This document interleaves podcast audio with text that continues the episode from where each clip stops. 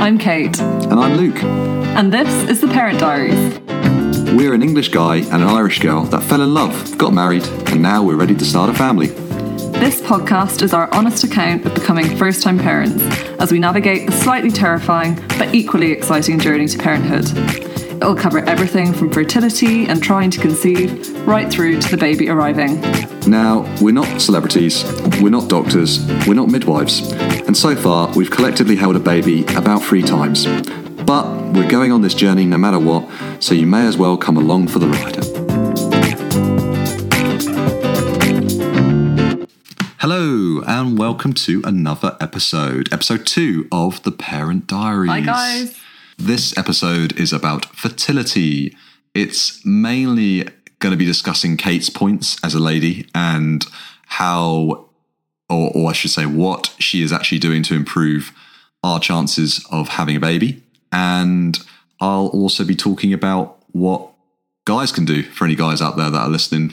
Um, I'll give you a little spoiler alert now, not a lot um, from my perspective at the moment. Um, but in part two of this episode, we're going to be talking more about the lifestyle elements. Um, my background is actually as a physiologist or an exercise physiologist and personal trainer. So it's something that hopefully I can give a little bit of expertise on, on how to improve um, your chances of conceiving through lifestyle, because it's a big one that not a lot of people um, would think has Yeah. such a massive impact. Yeah. So I will shut up and let Kate talk about everything she's doing at the moment. So where do I begin? Um, I guess the very, very start for me was coming off the uh, contraceptive pill. Um, so I think, like many women at my age, I've been on it a very long time. Um, I think it's been about 15 years, pretty much consistently. Um, and the very first place I started was, you know, has this affected my fertility? Because again, you kind of go about your daily life not really thinking about this stuff till you get to a point you're ready to start a family. Um, so I hadn't given it serious thought. Um, but thankfully, a bit of research and talking with people who know stuff about this, it doesn't affect your fertility long term pill use. What it can do is mask underlying um, kind of irregularities in your cycle. So I think that was, was really reassuring to know. So, yeah, figuring out my cycle and whether it was regular or not is basically where I began um, once I'd come off the pill.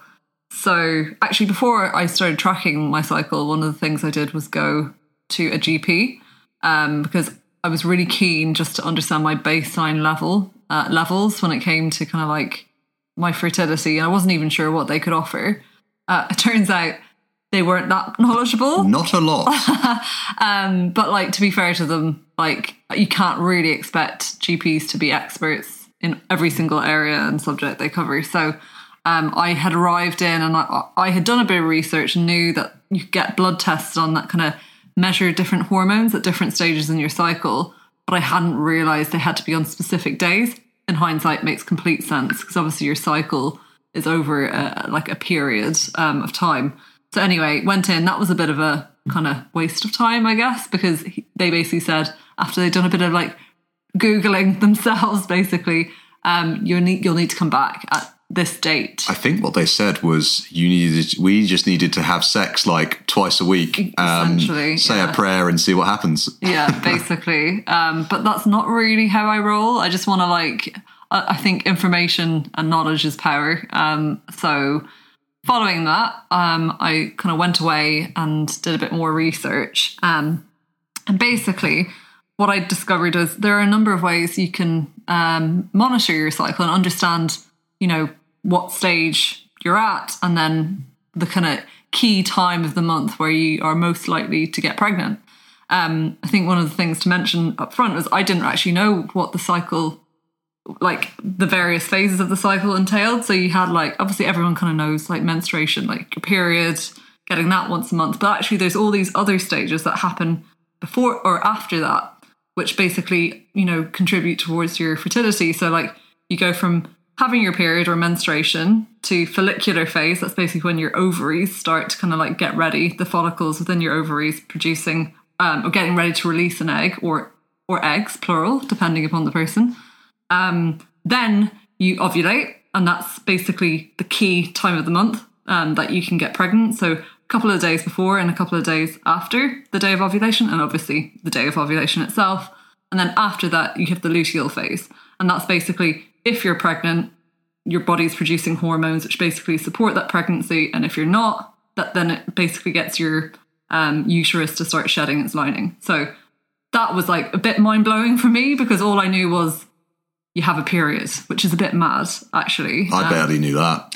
In fact, you know what? The most mind blowing thing for me was when you said to me, Oh, yeah, Luke, actually, there's only about three or four days that we can actually get pregnant in the month. I think there's about four or five, but yeah, like a really small number. That yeah. literally, that was the mind blowing thing for me because, like you you've said, like you get taught how not to get pregnant, and uh, you're on the pill. So essentially, you're on the pill just because of these four or five days. Mad, Mm, Yeah. right? Well, people go on the pill for other reasons too. Oh yeah, Um, yeah. But, in terms of the actual, yeah. like to stop, Yeah, yeah, like yeah. you know, family planning and all that sort of stuff. Yeah. yeah. It's a pretty mad thing. It is.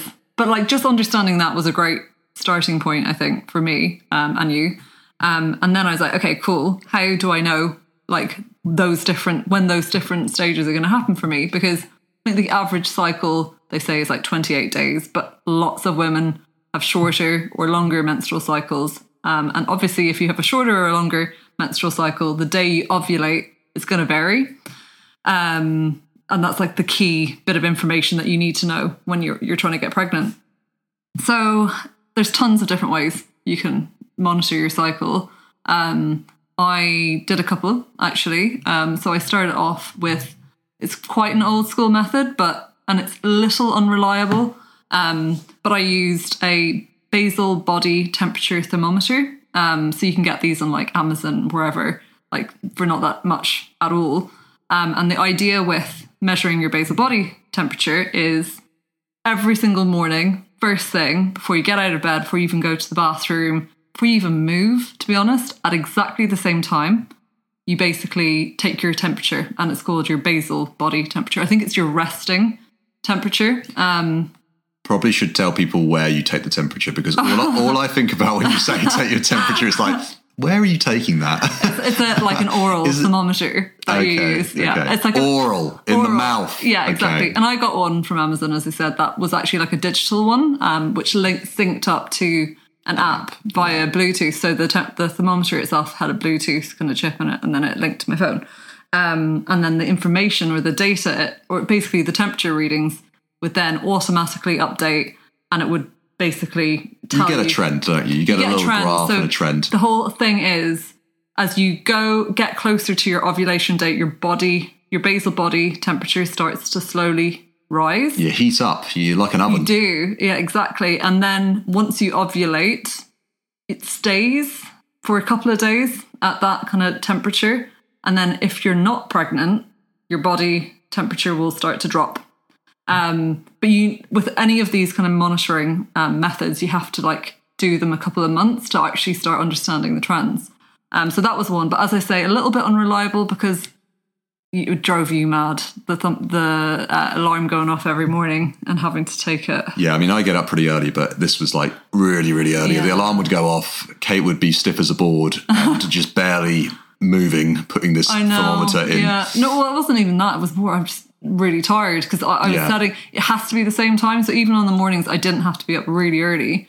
I was having to. I was being awake really early. In fact, pretty sleep deprived initially. Yeah. Uh, it's not. It's a bit of a crappy side effect. So that was a bit of a con of that method. And Yeah. actually, when you come on to talk about the next method, it came to be we realized how it wasn't that accurate compared to this next yeah, method. Exactly. So- there's so many factors that affect the reading. So Yeah. like even just like if the room you're in overnight is like hotter or colder than the previous one, say you have the window open one night and close the next, Yeah. that's going to affect You've got the it. duvet off, duvet, duvet on, on. exactly. all these or things. you're sick or whatever. That it just it's not not the most accurate or, or reliable. Yeah. So that was that's where I started, and then in addition to that, um, I used the Clearblue Advanced Digital uh, Monitor, um, and this is to measure your uh, luteinizing hormone levels. So this is they call them LH basically, um, and I think basically the monitor asks you for a certain number of days each month um, and it starts to get to know your cycle as you go along. So it will ask you very specific days,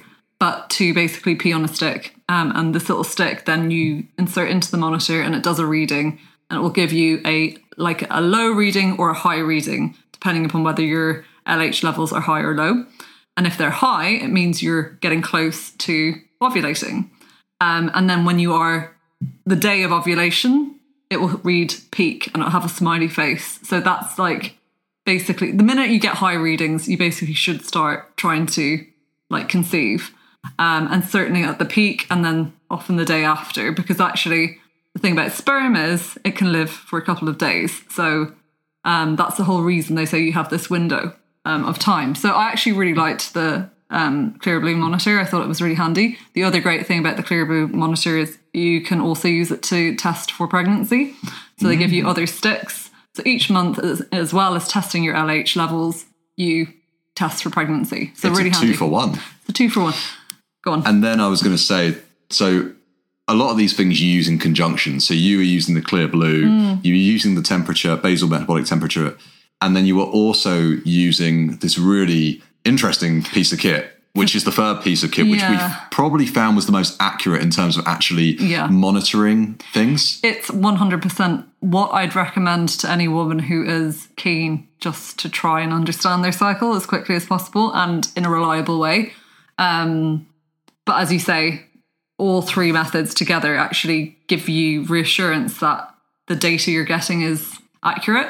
Anyway, So this third method, third, sorry. you can't just do that and then not there's a proper tell what it is. So it's called the OvuSense monitor. Um, and unlike the basal body temperature thermometer, it isn't oral, it's vaginal. So um, it's like a little tiny bullet, um, basically. It's like silicone covered, and it kind of has like a little tampon string at the bottom.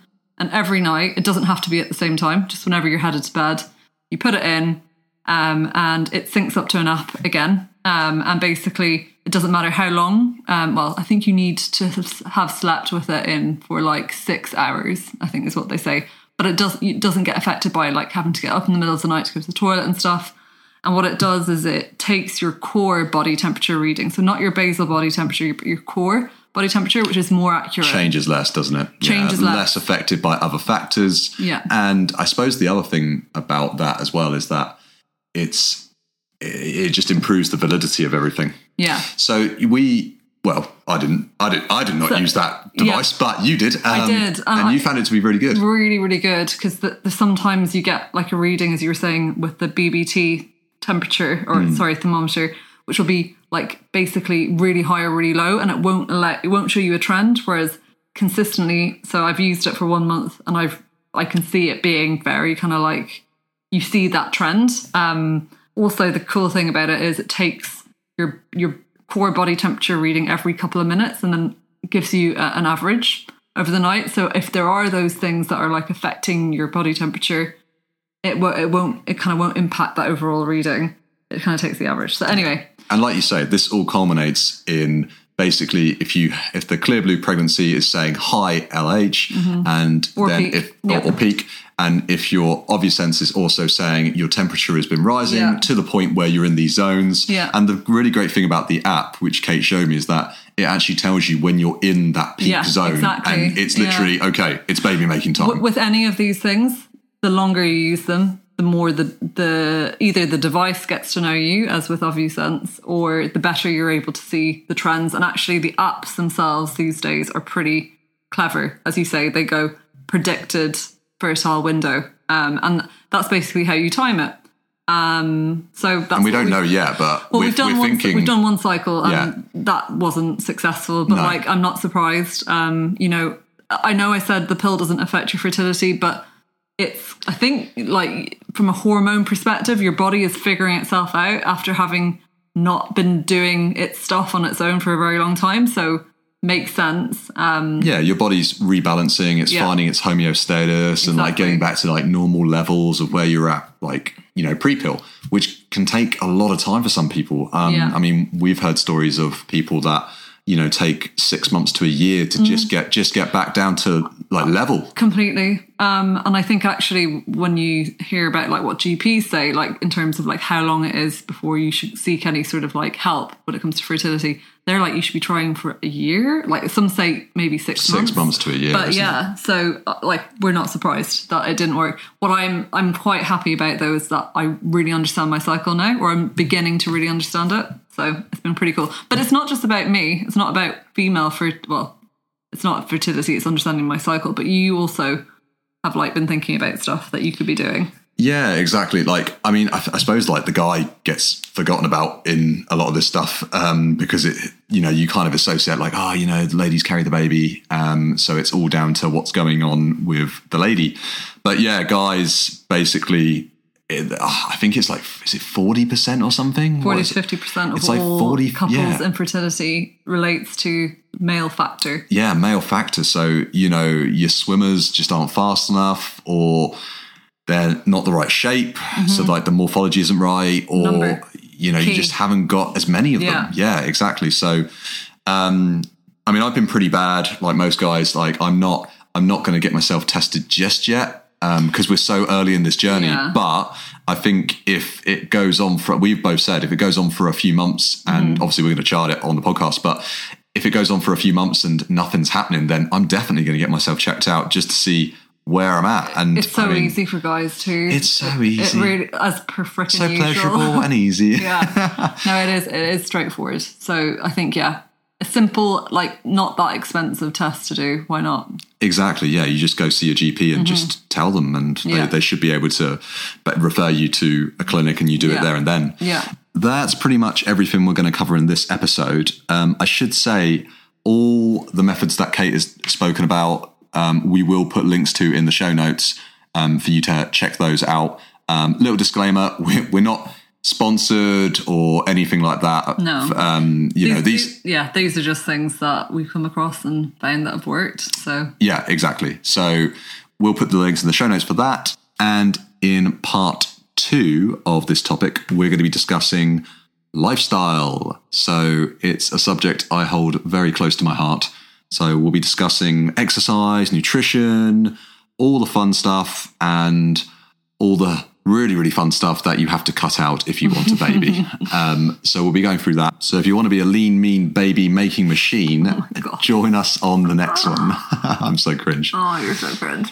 See you later, guys. Bye. So that's it for another episode of The Parent Diaries. Don't forget to subscribe to get the next episode as soon as it's out.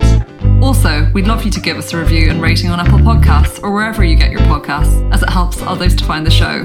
Five star reviews, greatly appreciated. If you'd like to get in touch with us or if you've any suggestions for the show, drop us an email at theparentdiariesuk at gmail.com or you can follow us on Instagram at theparentdiariesuk. Thanks again and catch you on the next episode.